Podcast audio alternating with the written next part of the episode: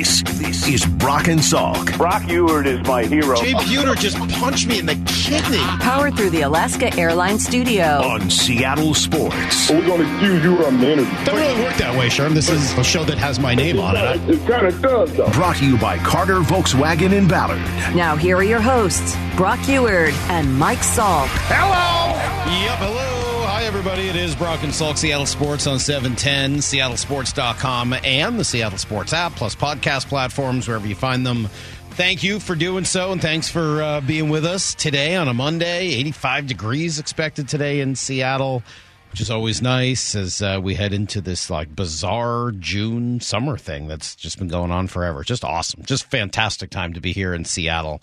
Uh, Did you make it through your golf I in did. the rain on Friday? I did. It rained. Yeah. It No, did. well, you brought it up a few times. We knew. Well, it did rain. Uh, when I left, I was uh, I was cold and my feet were sopping. Oh, Uh, but you it was play, though? Uh, I actually played okay. Actually, uh, had a really nice time. Ended up uh, getting paired with one of the teaching pros at the home course, Shane. Shout out to Shane, who was awesome. Really great dude, and uh, really fun to be down there. And uh, yeah, had a lot of fun. Well, that's Fun. you, Nice. so you earned some golf karma. That's kind of what I felt like. It's like the you know like the bonus points when you go for a run in lousy weather. Like Totally. eh, I'm out here. this is I deserve it. That's what we always we motorcycle people say. Is like you ride through the terrible weather. It's like Right. you're banking up some good days for yourself. Yeah. coming. So what's interesting though, on Friday, so after playing golf, I came back home and Heather was going out with uh, she was going out with a friend and Avery was out uh, singing on with her choir and so it was just me and Cecily, my younger daughter who was 9. And so, Justin, thanks for the tacos Chuki's re- uh, recommendation. Oh, yeah, did you like it? Well, we ended up going Saturday as a family. It was great. But Yeah. Friday night, I thought to, you know, thinking about what to do with Cecily and make it sort of fun since we were the only two left. Everyone else had ditched us. So we decided to go to whatever the version of Benihana's is that's now in Bellevue. Tokyo something. I forget Okay. what it's called. Sure. Mm-hmm. There is no more Benihana's left in Seattle, apparently. So we, but I wanted to do the whole Benihana experience. Thought she'd enjoy that, make it kind of fun. So it's an interesting crowd. I got to tell you, at Friday Friday, at like six fifteen, maybe six thirty in Bellevue at the Benihana's, hysterical. So we get seated at a table. There's only six people. I know the tables fit like 12, but it's not too crowded. I'm not going to lie. Sure. So, uh, two people on one end, two people on one end, and then us in the middle. On one end is a couple on a date for her birthday, all dressed up for their fancy night out at Benihana's, have to be at the at the oldest 17 Oh, okay. High school couple out for her birthday. Adorable, right? She's all dressed up, right? They're you know they're ordering soda, no drinks or anything like that, Obviously, right? yeah. So that was that was on one side, but that also does, by the way, bring out the guy banging the drum and saying "Happy Birthday," which is choo choo train. which is just awesome, just what I wanted. To my right, two Seahawks linemen. Excuse me. Yeah. Now, I'm not going to name these two guys because, quite frankly, I don't know what their names are. I have no idea who it was. But you How could, did, huh? how did you know? Well, because first of all, there's only so many people in the world that look like they play in the NFL on on the line. Offensive line, defensive line. That quickly narrows the group And down. most live in downtown Bellevue. Right. So that that really narrows down the possibilities. And certainly when you hear them, overhear them, not that I'm, you know, spying or anything, but when you overhear them mention the VMAC, you're like, okay, well, these obviously are, are Seahawks in some fashion. I don't know who it was. Maybe they were famous. Maybe they were not. Maybe they were starters. Maybe they were guys just in for camp that are going to be gone here in a couple of weeks. I honestly have no idea. But seeing the amount of food that A ordered and B consumed was truly awesome. Did Cecily realize what was going on? Maybe. Heck no, not until they left. And I was like, you know, those guys play for the Seahawks, right? And she was like, what? Like, totally blew her mind that two Seahawks could just be out in public having Sounds dinner. like a great teppanyaki date. It was, you yes. and four other people. It was a riot. So the so the two guys were um so they ordered a lot. So both guys ordered double everything.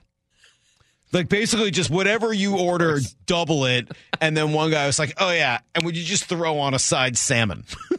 So they essentially had triple meat, double rice, and all he could talk about the whole time was how much he loved the rice. He was like, "Oh, dude, I need more rice. like, let's just bring bring on the rice. Let's go, more rice. Keep coming. Man after my own more heart. rice. I know. Yeah, there was. Carbs. He ate so much fried rice. I've never seen it. I, it Oh, was fried rice? Yes. yeah. Oh, dude, the fried rice is great. Yeah. So it was uh, it was just a great experience, just sort of watching this entire thing go down and how much food they could consume. So obviously, Cecily loved it. You guys had a great night. This was a good choice, is what you're saying. Oh yeah, it was great. So the last thing though I will tell you about the two guys sitting next to me is that at the end, neither had finished their gigantic meals. They both had I don't know, maybe a quarter left. So they had eaten one and a half, maybe close to two meals, but couldn't quite finish everything on there. So they got their their uh, you know little little boxes to go. At which point, one guy said to the other, "Do you think we'll just end up finishing these in the car ride home?" Man, they know themselves. They do. Yeah. awesome. Anyway, that You were, was you were really You were, eavesdropping. you were paying Well, at that point, they were just talking fairly loudly. I mean, it was not like I had like you know, it's a it's a it's a group dining situation. same I mean, I'm not get it. like it would be like overhearing your dining partner. I mean, like it's Okay. not even eavesdropping. They're literally like at my table, a foot and a half away. I mean, we're we're very very Thought you and close. Cecily might be in your own conversation. Well, we were. I mean, we were having a pretty deep conversation about how we were going to go to Dairy Queen afterwards, which she eventually won, and, and we did end up going What to is a she? little DQ. As a kid, the chocolate dip cone was my favorite. Oh, no. The soft serve Dilly chocolate bars? dip. Oh no, What no, is Cecily no, like? no, Blizzard, Ah, okay. straight Blizzard. I offer that like, hey, do you want to do a little chocolate? No, Blizzard. So uh, yeah, she did a cookie dough Blizzard, and I was unable to unable to avoid the greatest Dairy Queen order ever, which I've mentioned before. It's what I same thing I get at Culver's. It's not quite as good at Dairy Queen, but it's very good, and that is the the uh, Reese's peanut butter cup Blizzard with banana mixed in it. Oh, sounds so good. Just got to add in the little. Just got to add in the little banana. Are we avoiding talking You about do all something this right to now? avoid a weekend that we No, didn't so watch. let's talk about the, The golf RBC. yesterday. The golf was Oh, man, unbelievable. RBC was fun to watch. Yeah, I turned off the Mariners game in the second and was watching the golf. Took a nap for about an hour or so. Woke up for the playoff and uh, unbelievable drama. I mean, that was truly as as great as it gets. Love right? playoff. national pride on the line. You know, Nick Taylor went to UW too, right? Right, so, Washington so the guy, local yeah. connection. Both he and CT Pan, who was in it uh, yesterday as well, were that. both UW guys. But uh, yeah, Nick Taylor, UW player uh, who's been in golf since forever. But with all of the other Canadian golfers around and watching and cheering him on, and the crowd going crazy, becomes the first Canadian in a generation to win the RBC Heritage Canadian Open. Pretty darn cool. That was awesome. Yeah, it was a fun moment yesterday. Really fun to watch. So, Okay, that's about it then. all right. So great weekend. Uh, I hope everybody had fun. Uh, I hope everybody enjoyed. Look, I, you know, I do have some thoughts on the Mariners, of course. Um, I, I was going to go a little more detail and depth in this at seven o'clock, but I, I guess I'll just say this: they played a little better at time. They hit better this weekend. They really did. Like credit to them. They worked counts. They didn't go up and just immediately give up at bats. They worked counts. They got all three starters out of the game fairly early. I mean, they didn't fully take advantage, and certainly yesterday Logan Gilbert didn't have it. But they they played quote unquote. They hit better. They had a better approach. hmm And Saturday was 16 hits or something. I mean, obviously they did. but they still played badly. Do you know what I mean? Like they did some of those things they haven't been doing well better, which is great. And maybe that's a good sign for the future. I don't know. I'm done trying to predict what this team's about to do. But they're they have two things about them that really drive me crazy. One, they're sloppy as hell, man. They are sloppy in a way that they haven't been, as far as I can remember anyway, in the entirety of the Scott Servais regime, mm-hmm. which is now a fairly long time.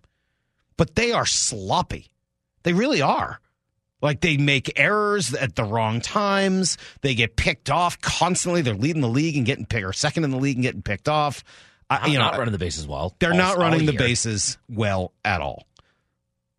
And they give up, it seems like, pretty easily.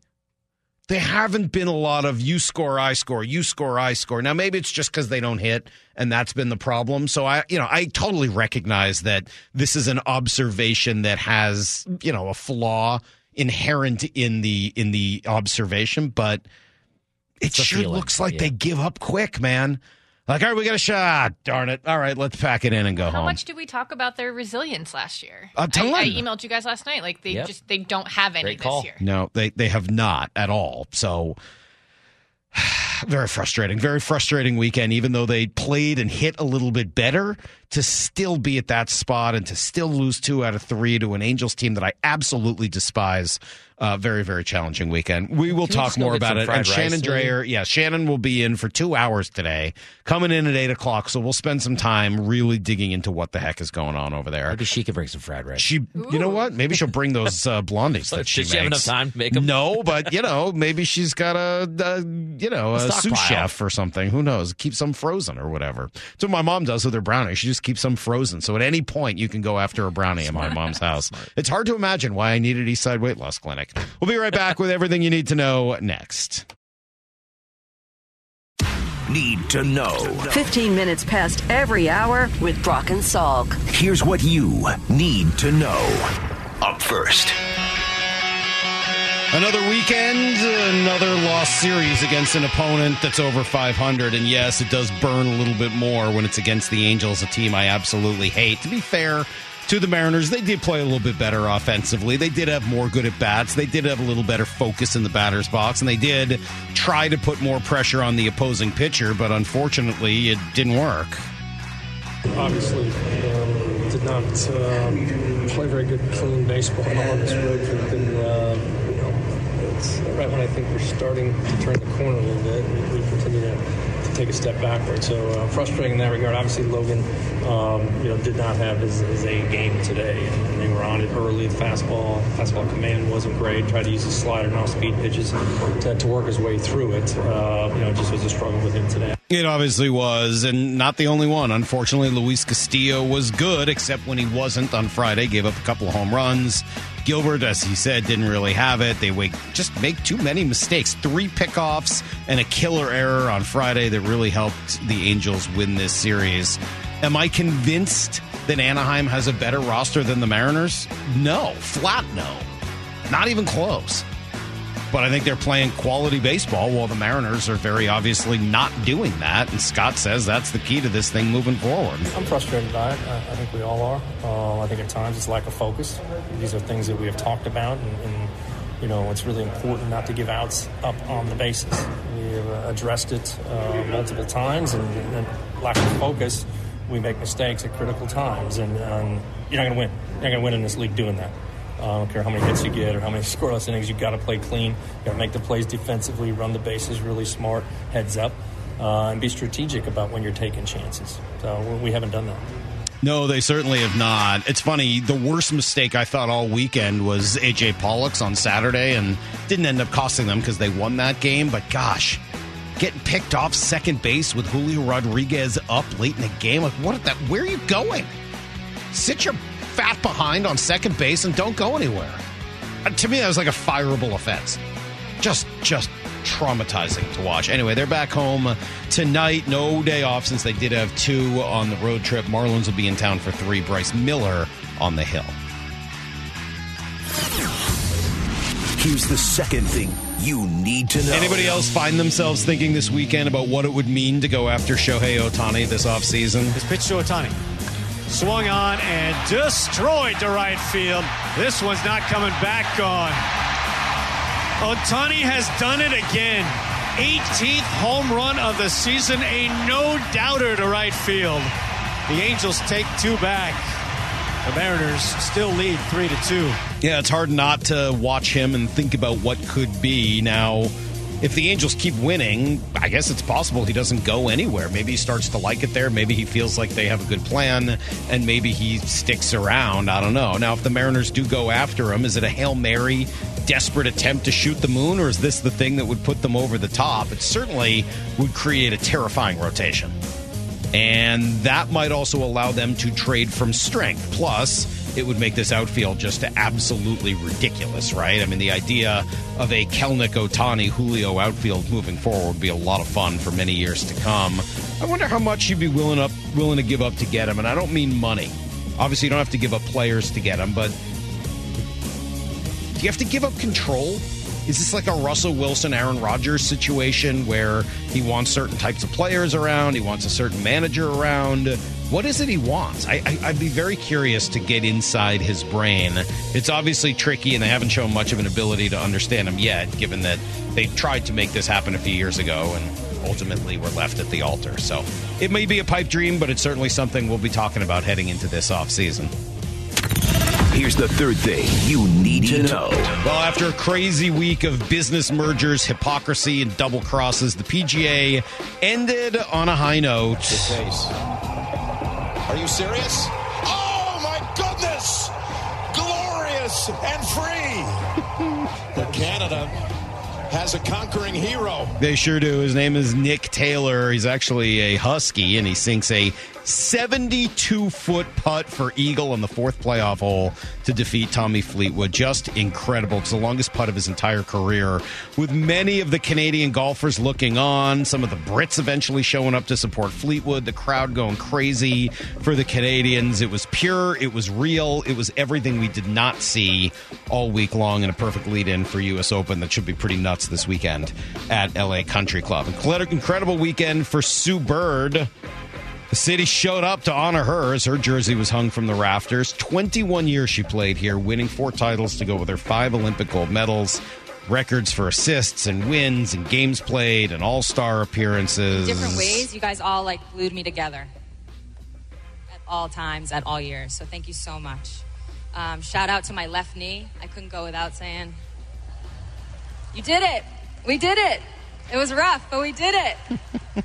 she still can't straighten her bend, but we did it. Yeah, exactly. Anyway, great night uh, for Sue Bird, who is the GOAT in so many ways. Couple of series at 3 1, both Miami teams on the short side of it. NBA game five tonight, Denver looking to close it out. Same with Vegas tomorrow. That is everything you need to know. And we do that quarter past every hour here on the Brock and Salk Show. Surprised you didn't uh, put the security guard who tackled.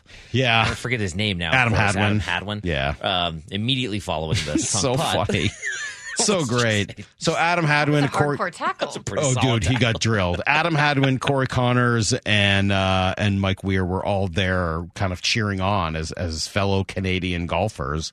And uh, he comes running out. If you haven't seen it yet, it's it's worth your time. He comes running out after the win with the champagne, and he's going to pop the big, you know, big bottle of champagne. And the security guard just drills him, Doing his job. takes him to the ground, and you can see on one of the close-ups uh, both uh, Nick Taylor and his caddy being like, "Wait, wait, no." Ah, it's so good. Uh, yeah, it, it makes it even. That's what makes it so funny. Is the champagne spraying all over the place? Oh my gosh, and then it's just great. getting tackled. It's just awesome. Just a, just a, the whole thing was very pure. Again, it was everything last week was not. Well, everything last week is about money and you know business and all the behind the scenes stuff of what's going on with the tour right now. This was just you know national pride and playing golf and Tommy Fleetwood looking for his first ever PGA win after coming in second a whole bunch of times and winning in Europe. So yeah, it was uh, it was a blast to watch and and everything pure like sports is supposed to be. All right. Maura will take us around what was a busy weekend in sports. We will do it next. Brock and Salk, Seattle Sports on 710 seattlesports.com.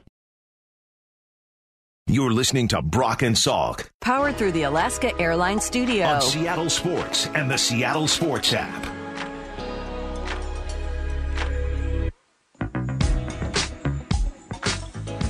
Shannon Drayer will be in uh, to join us in studio today. I'll have a little conversation with her about what the heck is going on with this Mariner team. Also, Andrew Brandt uh, at 9.30 this morning. Andrew, uh, of course, does a lot of sports business stuff coming from the NFL side. Uh, but he had an interesting piece on sort of the future of sports and live and PGA and all that. Uh, so we'll talk to Andrew coming up at 9.30 this morning. It was, as usual, a busy weekend of sports in and around Seattle. And Maura will take us around the weekend. All right, we're gonna we're gonna start with the Mariners. I go. I don't think it's as bad as last weekend where we just have to like say two lines about them and move on. But like they lost, they lost again, and then they lost again. Yeah. What's up? but you know, not great. Um, Friday, Luis Castillo had a pretty dominant night overall, pitching six innings, striking out 10, and only giving up three earned runs. But he did give up two home runs, one to Shohei Ohtani in the third, and one to Mickey Moniak in the sixth. Those bombs and an RBI single from uh, Luis Rengifo in the fourth gave the Angels enough for a one run victory. An uncharacteristic error when JP, JP Crawford bobbled a grounder that would have ended the third inning allowed that Shohei Ohtani run. Mm-hmm. I hated that. Yeah. Wow, I hated that. Said it out loud. I said, "Watch that run scores." Of course. Next pitch. ugh. It's tough. Like, what are you gonna do? Kill J.P. Crawford for his defense? No. Like he's been Just the baseball their God steadiest player. It's just when your team is in a rut, this is what happens. Yeah. You do more stuff like that. Of course, that's going to end up costing you. Of course, that error is going to end up being the difference in that game. Of course, it's going to come back to bite you. That's how baseball works. And unfortunately, it keeps working against this team because for whatever reason, they make those mistakes at the wrong times. And that's how, you know, I. You're watching Friday, right? This has just been the Mariners all year. They do so much wrong, right? Which is what puts them in these bad spots. Then they get to the ninth inning and they go home run single, not single home run. Right? I mean, that's just like there's nothing Yeah. that sums this team up better than that, except for the fact that they get that runner to second base with nobody out and fail to drive him in. JP had a tough day. I'm sure he was, you know, looking to do more and more after making the error, which had hurt them on Friday. But a pop up with a man on second, all you got to do is pull. How many times have we seen a left hander on this team pull a ground ball to the right side? Like, you know, a million? Move 'em over. Yep. They're pretty Yeah. capable of rolling over ground balls to the right side. I've seen it happen countless times. Well, guess what? Man on second, nobody out. This is your chance to do the thing you do the most all the time. And instead, he pops up to third base and then a whatever it was, strikeout or a nothing. I don't forget what the other two were, but Yep. It's it's like one big orchestra where one instrument is off at all times, and you can just tell the throws the whole performance off. They can't sync up. Like you get one thing fixed and it was another thing springs a leak. It is maddening. Yeah, that was that was frustrating to me. I mean, but you know, defense makes an error. Castillo, your ace, gives up too many home runs, which you just can't have happen. You actually do a pretty good job against Ohtani. I mean, give them credit. They battled and fought early. They they did. They did better in terms of taking pitches and forcing Ohtani to be, you know, perfect, which he wasn't, and they get him out early into that game, which gives them a chance against that bullpen. And they even gave themselves a chance late in the game. But Yeah. if, but if you're if you're going to pop up with a man on second nobody out, Julio strikes out, and then Ty France, give him credit. He hit it hard to the right center field, and it and it still gets caught because that's just sort of where they're at right now. Yeah, uh, as you said, Shohei, uh, I mean, statistically had a worse outing than Castillo. Went five innings, giving up three earned runs, walked five, struck out six. Uh, but a Kelenic two run shot in the first, Ty France single in the fifth, and a Mike Ford solo shot in the ninth were not enough offensively as they lost 5 4. Daniel Kramer of MLB.com wrote Saturday that the M's dropped to 4 and 24 when trailing after six innings. I think that's sort of that give up factor, that uh, what did you say, resilience that we were talking about earlier. Yeah, fr- of all the games, I don't know. I, I, they did they did do some things better on Friday. Honestly, I mean, we're going to get to Saturday and Sunday, Well, so I there's some going other this opportunities. Scott Servais sound of Yeah. what he said after Friday. Did a lot of good things. End of the day, um, it is about results. We're going to find a way to, to score more runs, and um, but again, I think our, our, swinging at the right pitches, grinding through at bats, know, we're doing those things right tonight. We just ultimately didn't get the result we're looking for. Saturday, they they proved him right that there were some signs of life there. Uh, first of all, Bryan Woo pitching in his second start did uh, better, going four and two thirds innings, giving up two hits, one walk, and striking out seven.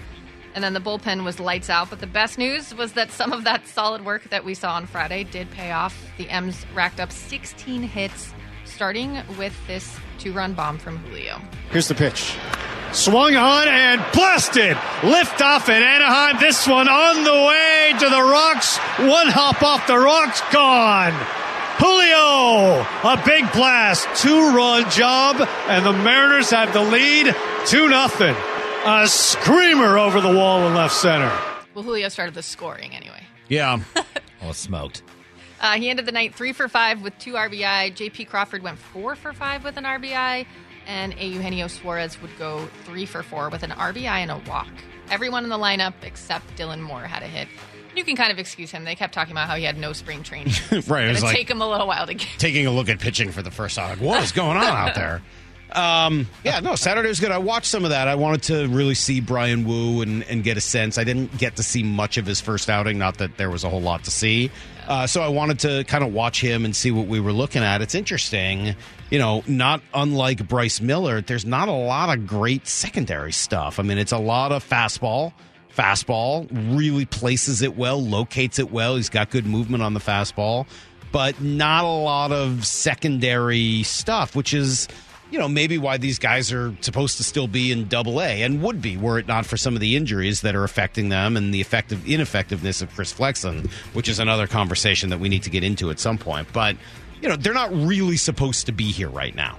They should be in double A doing nothing but working on their breaking stuff. But that's not the reality of this situation. You're down Robbie Ray. Flexen's been a disaster. You tried to go with uh, McGee, who ended up getting hurt, and then it was uh, and, and then Marco. So you're really down four starting pitchers. I mean, I don't. I'm not going to make excuses for the Mariners. They don't deserve it. I mean, they they've done so many things poorly this year, but that is not nothing. I mean, to be down four starting pitchers is is a lot, and it shows just how deep they really are in terms of starting pitching. But what I see with both Miller and especially with Woo is two guys that have electric stuff that can clearly have command of their fastball and can spot it where they want to. And it, and it's honestly, it's good enough to get out a lot of major league lineups most nights. But it's not enough to dominate. It's not enough to make yourself a complete major league starting pitcher right now. And I thought that's what we saw with Woo and why he, you know, ends up leaving after four and two thirds rather than get all, all the way through five or six innings. But you know what? That was awesome. Good for him. Good for his confidence. Good for him to kind of see what he's capable of. It's a bummer he wasn't able to get the win. But you know what? They needed Speier to come in and get out Ohtani in that spot. I don't think they should have been any. We, we might be talking about an angel sweep if he leaves him in to face Ohtani in that spot.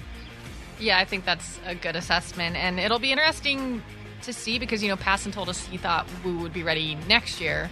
Um, Churchill came on with Bump and Stacy last week and talked about how many innings he's had. So I'm interested to talk, to talk to Shannon later about what she thinks the long term plan is going to be here if Marco is going to be out a while. Yeah, I mean they'll probably need to do something else, and and they do have options, right? I mean they can always go with Tommy Milone, and I mean like they've got pieces inside their their organization that they can use. Some of it's probably going to depend on what their record is Yeah. here over the course of the next few weeks. On one hand, you know they're awful. On one hand, they're terrible to watch. On one hand, they're they're driving everybody crazy with the way they're playing baseball, and they've pretty well cost themselves a shot at this division. On the other hand, they're five games out in the wild card. Sounds ridiculous. Doesn't feel like it. right? Doesn't feel like it, but numbers are numbers, right? I mean, like they they are re, they are real. They have a reality to them. They're only five games out, so I think kind of where that number goes over the course of the next few weeks will dictate a lot of what they decide to do in that starting Uh, rotation. also, shout out Longhorn Saloon and uh, Bo Edison. Great spot to watch. Okay. Great spot. Oh, what's your shooters up there? Good Bo spots, Edison, huh? Bo Edison. All right. I'd strongly recommend so Make a trip. Make a Hey, trip. your recommendations work out for me. I generally uh, I trust you, buddy. I trust whenever you give me a recommendation, I know it's pretty good. Thank you. Yep. Yep. From the place you hooked me up with in. San Diego last year Yes. to uh, yeah, Tacos Chukis this Yeah, weekend. I'm Yeah, no, dude. I, I got you. Sorry, Maura. Derailed No, you. you're fine. Included them around the weekend. People need the recommendations. and Toby's and Coupeville. I'm, I'll keep going, but All right. Uh, yesterday, Logan Gilbert had his shorting, shortest outing of the season, going three innings, giving up eight hits, six runs, two of those home runs, and only striking out two.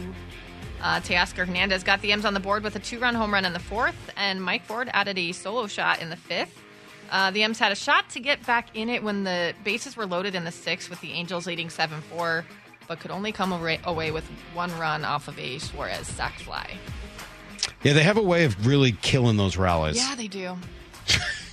They really have a, a just a special kind of knack Last for year, didn't taking you the just, big like- moment and not seizing it. Last year, you had that feeling of like I can't leave the room because Right. something might happen here, and now you're like, ah. Yeah, now, now you leave up. the room That's because you don't want to see what's about to yeah, happen. seriously. Uh, uh, and Chris Flex- Flexen, as you mentioned earlier, continues to struggle, going one and two thirds innings, giving up four hits and two runs. So the M's went two and six on this road trip. Um, on the bright side, Teoscar Hernandez is having a good June, hitting around 330 for the month. Uh, I think he had 11 hits on that road trip. Yeah, it's been a lot better, and, and there's no doubt. And and you know the one that probably showed it better than any was the home run he hit last week, where he reached down, got a curveball, and and was still able to deposit it over the left center field fence. He has been a lot better, and and frustrating to see that even as that's happened, it hasn't led to some of the overall success that this team still really needs. But you can't just continue to point and say, "Oh, Teoscar and Suarez, Teoscar and Suarez," because all of a sudden Teo's having himself a, a, a, much better season and starting to do the things that Teo has done throughout the course of his career. Hey, one thing that uh, we didn't mention in there, and it's probably worth talking about. Please say Munoz. uh, he was great, but it was actually Kelenic, man. I Yeah, mean, yeah. These are the things that are supposed to key a team. I mean, watching Jarred Kelenic as a young player who is starting to hit the ball and having the kind of season finally that you've been waiting on him to have, seeing what he does defensively, the effort level, the diving, the crashing into walls, and all that, those should be the kind of things that fire this team up. And I guess that's why it's so surprising that nothing has worked. Yeah, Jared busted his tail on a couple balls down there in the corner. Um, it's going to be a little sore. Uh, I think you realize you start diving around like that. We'll see how he is. Um, may need a day tomorrow. Hope he's okay. Um, but uh, all out effort, as Jarred, every time he steps on a baseball field, it's 110%. He gives you everything he's had. And, um, even went in the stands for trying to catch one there, but uh, hopefully it'll be okay. Uh, that has been one of my favorite stories of this season. Obviously, just watching Kelenic in general turn into a legit major leaguer who has all of these different tools, but then just seeing the effort level and what he's willing to do defensively, base paths, etc. That's been a that's been a I mean, it's not hidden because obviously we've all noticed it, but while everything else has gone so poorly for this group, Yeah. it's been nice to And see that. That's things you don't see in the back of a baseball card. I love that about Kelenic. Yeah. Uh, no, no worries. And then on the negative side, Penn Murfee uh, came in, was looking good, and then appeared to re-injure himself. Uh, Servais said MRIs today. He um, kind of re-aggravated a flexor mass strain that he was dealing with earlier. So Well, I think we know where these flexor masses tend to go. Yeah. Occasionally they work out and the guy comes back after a couple of weeks. More often than not, it seems to lead to Tommy John surgery. Yeah. Well, let's cross our fingers that that's not the case. um, uh, I wanted to squeeze a little uh, Seahawks in here, even though nothing big happened over the weekend. But Boye Mafe joined Bump and Stacy at the end of last week, and we didn't get a chance to discuss it because there's a ton of Pete Carroll sound to react to. Um, but I thought he had some interesting comments. Um, right here, he talked about the difference in the D line group already this year. I mean, as a group, I feel like we're actually got a lot closer. You know Yeah. what I'm saying? It's, it's becoming like a real room right now, and it's been really good. I mean, even the D line, you know, we're starting to communicate.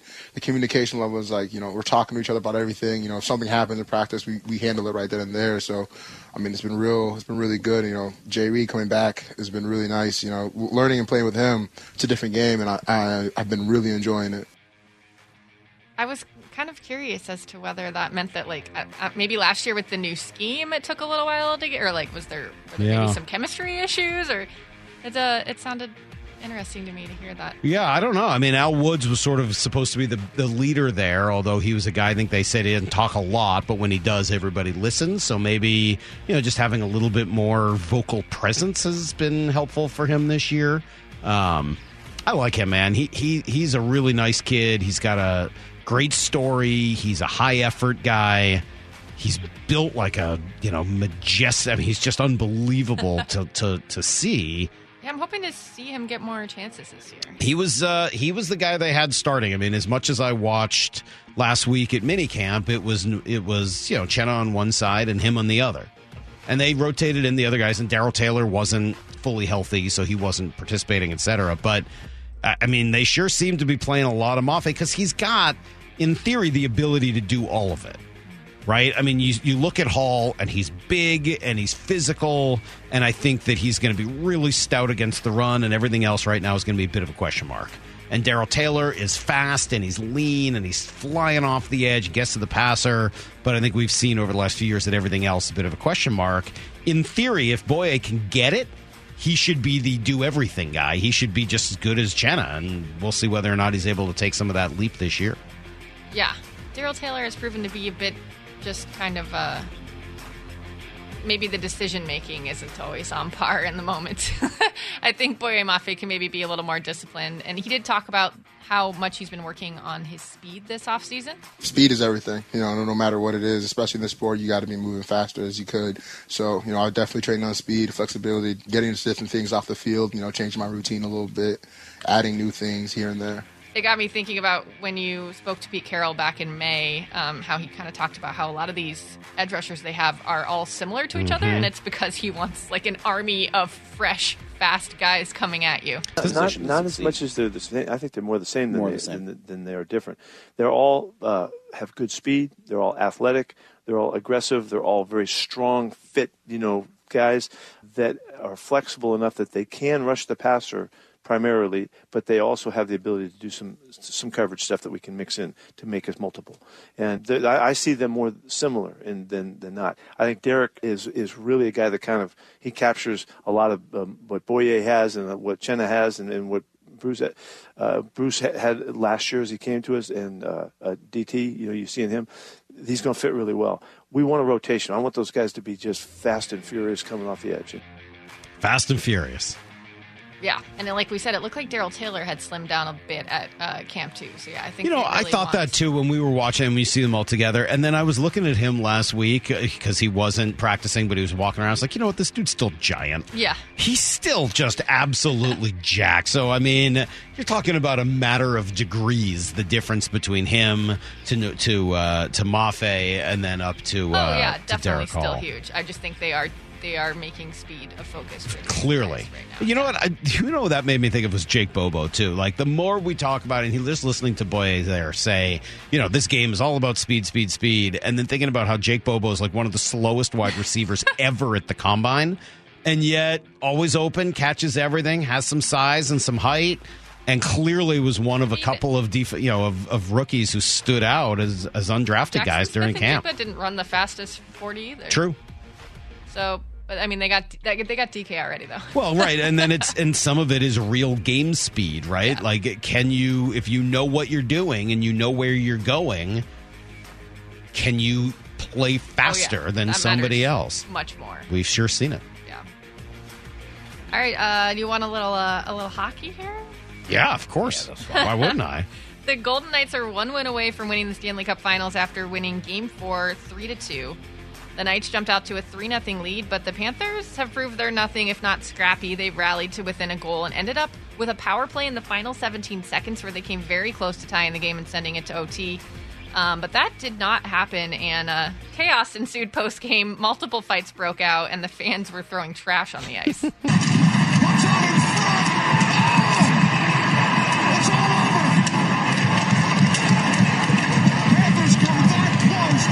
this game to overtime. The Golden Knights win it, three to two. And a mad scramble here at the end, guys. Bennett and Carlson down on the ice. Tkachuk and Pietrangelo, who came out of the penalty box, are involved as well. If you're Matthew Tkachuk, you you got to be awfully careful here. Fans throwing water bottles on the ice. This is embarrassing right now. Don't love that. Happens. Does it? Yep. A lot? I more, mean, the more than it Stars were, should. weren't the Stars doing it um, in their series after ours? I believe. Yeah. Yeah. Happens more than you'd think. Huh. Happens more than you'd like. Stuff getting thrown out on the on the ice. Vegas just been the better team, though. I mean, credit to Florida for being scrappy and for getting as far as they have. And maybe they turn this around and you know beat the odds and end Yeah. up uh, coming back from three one. But I think Vegas just been the better team. I mean, what are you going to do? Matthew? Tkachuk's been like a one man wrecking crew, but he's banged up, and, Yeah. and I think they're they're slowing to a Vegas little is bit of a deep. halter. They're Yeah. really deep. I mean, uh, you know, not unlike the Kraken, but with some real legitimate top line kind of talent. They're just deep. Mm-hmm. Right. I mean, like, and, and they kind of just keep coming at you. They don't make a lot of mistakes. And They played really good hockey with a goalie that they basically found off the scrap heap. It's pretty crazy. Yeah. Game five is tomorrow, so they have a chance to win it then.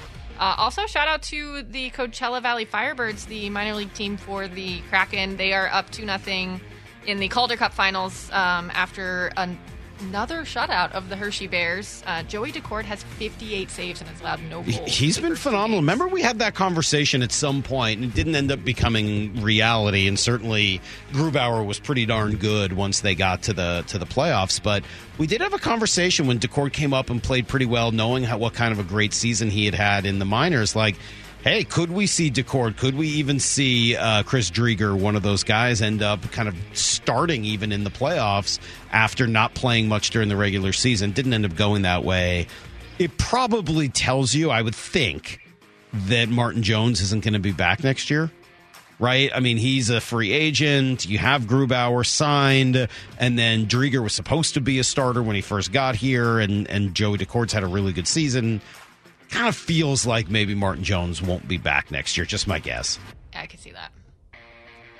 Um, game three for them is tomorrow as well. They are up to nothing on the Hershey Bears in a best of seven. Hershey Um, Bears. Yeah. Love yeah. that. Apparently, their the Coachella mascot did something where he went into like their their shop at the stadium and took out all the M and M's, and then the Hershey Bears were like, "Is anyone going to tell him that's not that's Mars, that's not Hershey?" so it's a weird little. I mean, that was actually the first thing I thought there. of when you said that. Like Hershey candy? I mean, like M and M's, cool, but that's I a guess Mars just get rid candy. of all the chocolate. I mean, I guess, but like Hershey's, like, oh, cool, get rid of the Nestle stuff. What do I care? You're just beating the competition. Thanks. Speaking of mascots, we, we only have. I was going to get into the Nuggets Heat, but we only have a minute here. The Nuggets are one win away from a championship as well, uh, which would be their first in franchise history after defeating the Heat 108 95 on Friday. But during the game, the Heat took another L when their mascot, Burnie, took part in a skit with Conor McGregor. Oh, I saw it was this. meant to promote a pain relief spray. Yeah. So he was supposed to like deliver some blows to the mascot and then spray this pain relief spray on him. But apparently, McGregor doesn't know how to act that well because he actually like hurt the mascot and he had to be go to the Dude. hospital. The hospital, yeah. He like laid the dude out, right? Yeah, come out just just lightly punch Burnie. Dude, I don't, I'll tell I- you I don't what, do don't mess with Blitz like that. Blitz will take you down. I'm just saying, like, Blitz is one of the best athletes I've ever seen. Quite so strong. do not even come close. Uh, well, Jamal Adams did it to the Patriots mascot at the Pro Bowl. yeah, Patriots mascot doesn't have Blitz's sort of, you know, speed, size combination. Few mascots do. All right. Uh, coming up here, thank you, Maura. Great trip around the weekend. Um, it was. Uh, you didn't really get to you know the best part of the weekend, which was the RBC Canadian, but that's fine. I knew you guys were you were, you covered it in the first Yeah, segment. you well, covered it in Need to Know. We'll come back to it throughout the day because it was that awesome yesterday. What was not awesome was those three Mariner games, and it leads me to two big observations we'll dig into next. Brock and Salk, Seattle Sports on 710, seattlesports.com.